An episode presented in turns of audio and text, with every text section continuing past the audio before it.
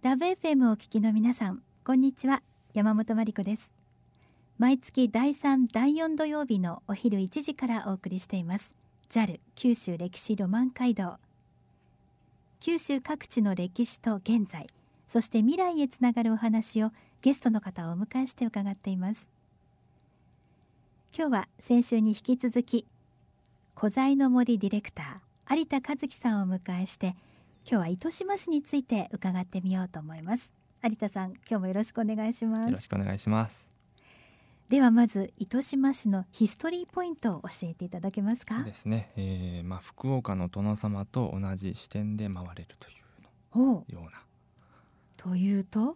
えっ、とですね福岡藩主まあ黒田家なんですけれども、えー、まあ殿様たちはあの江戸と福岡の国元とまあ行ったり来たりするんですけども福岡にいる時はですねあの自分の領土を見て回るっていうお仕事が一つあって、うん、あそうですね、うん、で特にまあ糸島の方はですね桜井神社という、はい、まあ、有名な神社がありますけどもここはあの2代黒田忠之公を祀っているので、ええ。ー、まあ、歴代の藩主たちは在国中はここまでわざわざ見にあのお参りに来てたという。必ず行くところそうですね、えーでまあそのついでに、えー、糸島半島をぐるっと回って、えー、自分のところの領土にこんなものがあるのかっていうのをちゃんと確認して帰るというようなことをやってたんですね。うんはい、お殿様もお仕事がありますもんね。そうですね。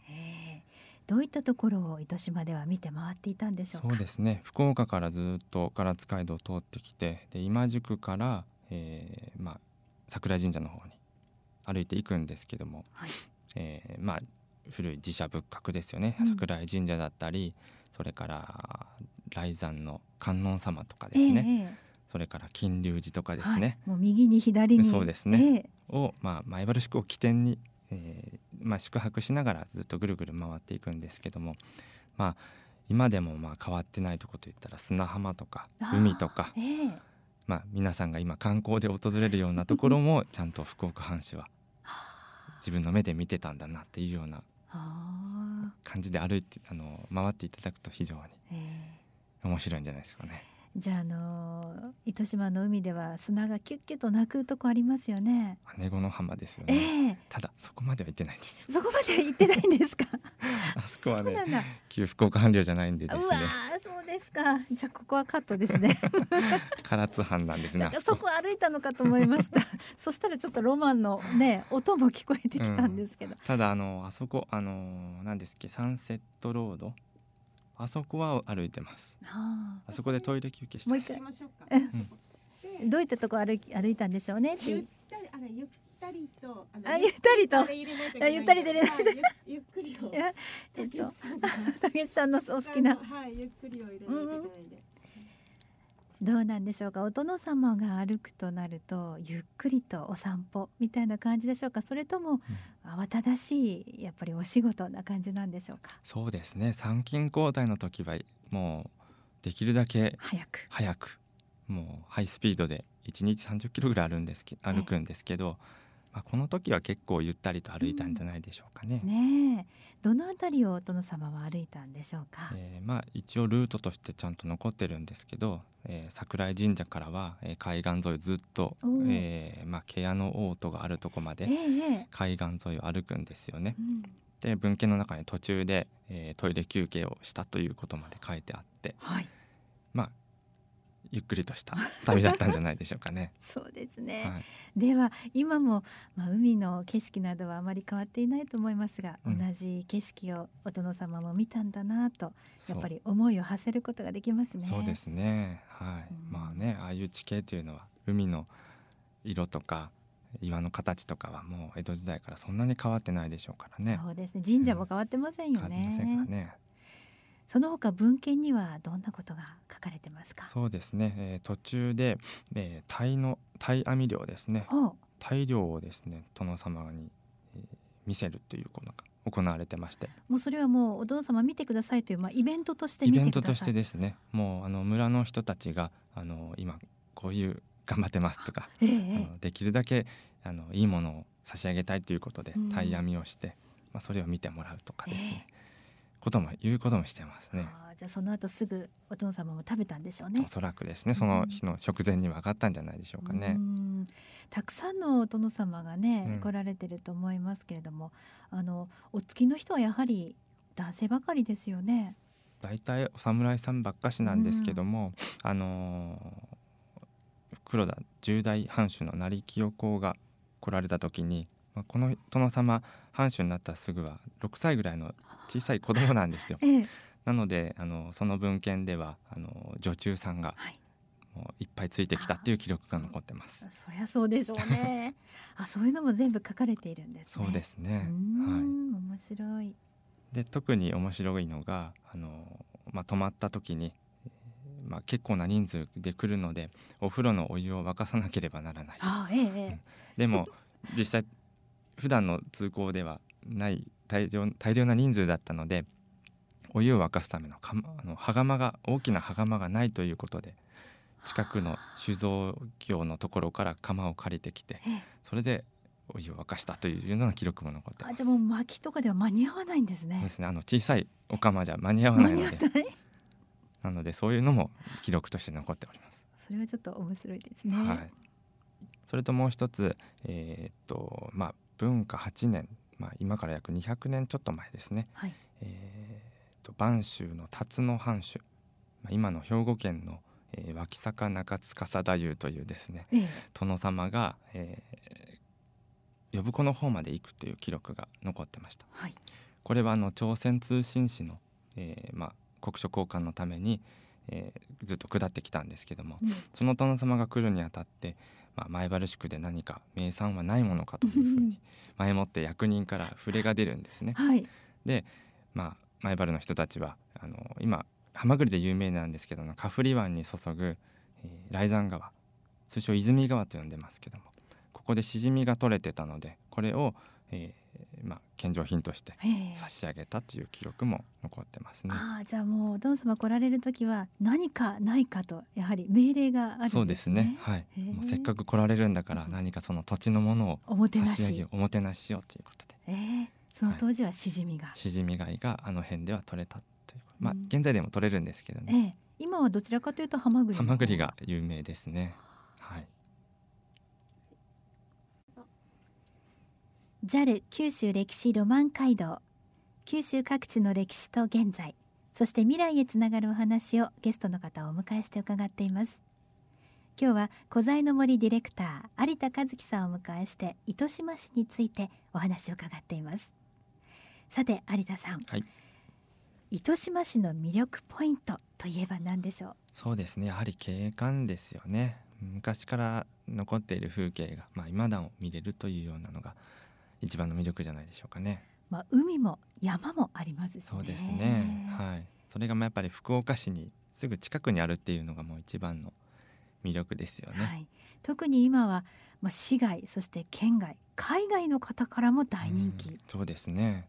どんなところに皆さん行かれてるんでしょうか？やはりですね。やっぱり海青い海っていうのがあのまあ皆さん行きたいなということで来てあるんですけどえ、えただ結構あの田んぼとか山とかの風景もやはり素晴らしいですもんね。そうですね3月などは菜の花がもう一面にねねうん咲いていてそして今度4月もう初めは桜もいっぱいあったし、はいもういろいろと見るとこはたくさんなんですよね。ね特にですね5月のあの爆う麦がものすごく綺麗です。あそうですか、はいそれはノーチェックでした。うん、あの広い田んぼっていうかまあところに麦がバーって立ってて5月の頭ぐらいは青々してるんですけど、ええこれがゴールデンウィーク過ぎて6月になる前になるとあの黄金になるんですよ。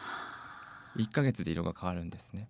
ええなのでこの麦はとてもいいポイントですね。見どころはい見どころですね。なんですね。はい。これやっぱり住んでる方に聞いてみないとわからないですね。そうですねさあその他は？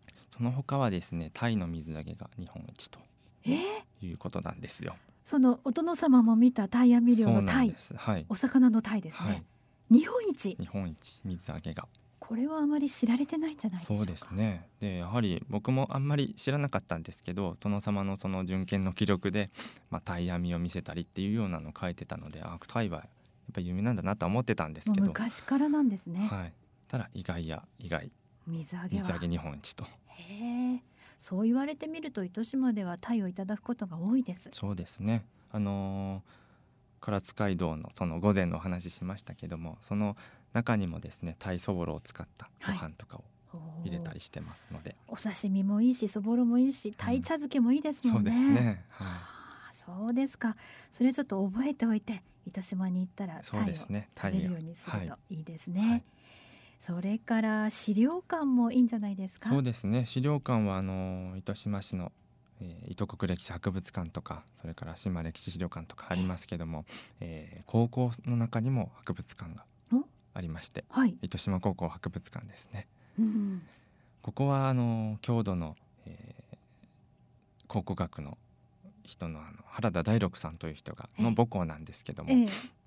その人がいっぱい集めてきたものがあの収集されててそれが後に博物館になってであのひ今はまあ高校の中にある登録の博物館ということで、ええ実は有田さんの母校でもある。そうですね。はい。まあ歴史部じゃなかったんですけど 当時は。そうですか、はい。えーどんなものが集められててそれを見ることができるんですか？主にはですね弥生時代とかのあの石器とか、あー、まあ、土器とかええ。が多いですうーね。ん。で最近はあの高校生たちも盛んに研究とかやっててですね。僕がいた頃はなな,、まあ、なかったんですけど。あの結構全国区になるぐらいまでいろんな研究をしてます。か盛んに活動してますね。やはり先輩にそういう方がいらっしゃるとあの学生生徒たちも興味持ってそうですね。集めますよね、はそうですか。この高校の博物館は一般の人も普通に入ることができますか、はい、一応あの事前の申し込みが必要みたいなんですけどもあの見ることができる博物館です。はい、では景観だけでなくこういった歴史的にね価値のある、えー博物館、えーそういったものをぜひ皆さんご覧になっていただきたいですね。はい。JAL 九州歴史ロマン街道九州各地の歴史と現在そして未来へつながるお話をゲストの方をお迎えして伺っています。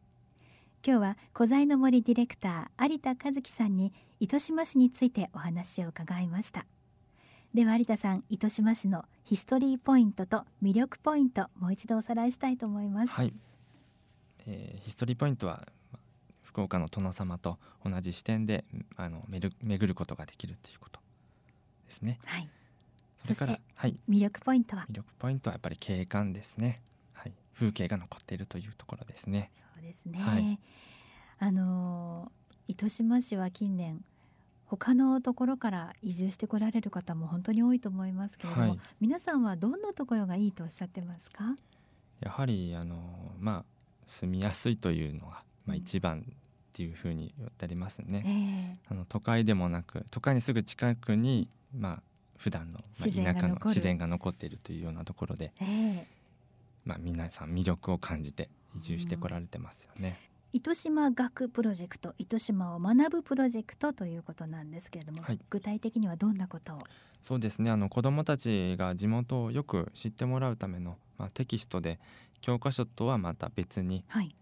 より詳しくあのイラストが入ってたりして、まあ、地元の歴史とかそれから産業とかうん文化とかを、おまあ、学んでいけるようなテキストですね。ええ。でこれあの小学校5年生と中学校は1年生だったか2年生だったかな？にあの配ってはい。それぞれ学んでいくというようなプロジェクトです。あ実際に住んでいても知らないことはたくさんありますかそうらねですね。やっぱり教科書は違うところのことが書いてあるので より地元のことをまず知ってもらいたいっていうことから始まったプロジェクトですね。地域愛が深くなりそうですね,、これは私たちは見ることはできないんですか？えー、と閲覧用とかで図書館とかにはありますので見ること。あの可愛いイラストではい。書いてありますのでりやすく、ええ。えもう絵を見れば大体その歴史がなんとなくわかるような感じで作ってあります。これなんか一般にも売ってほしいですけどね。ね。本当 うん。まあ図書館などで見ることができる、はいということなんで、はい。興味がある方はぜひ読んでみてください、はい。糸島は本当に広いところですので、はい。えー今日は一部のところをご紹介しましたけれども、はい。はいまだまだ行ってみて楽しめるところはいっぱいありそうですね。そうですね。まあぜひ実際に来ていただいてであの楽しんでいただければと思っております。今日は古材の森ディレクター有田和樹さんをお迎えしお話を伺いました。有田さんありがとうございました。ありがとうございました。毎月第3第4土曜日のお昼1時からお送りしています。JAL 九州歴史ロマン街道。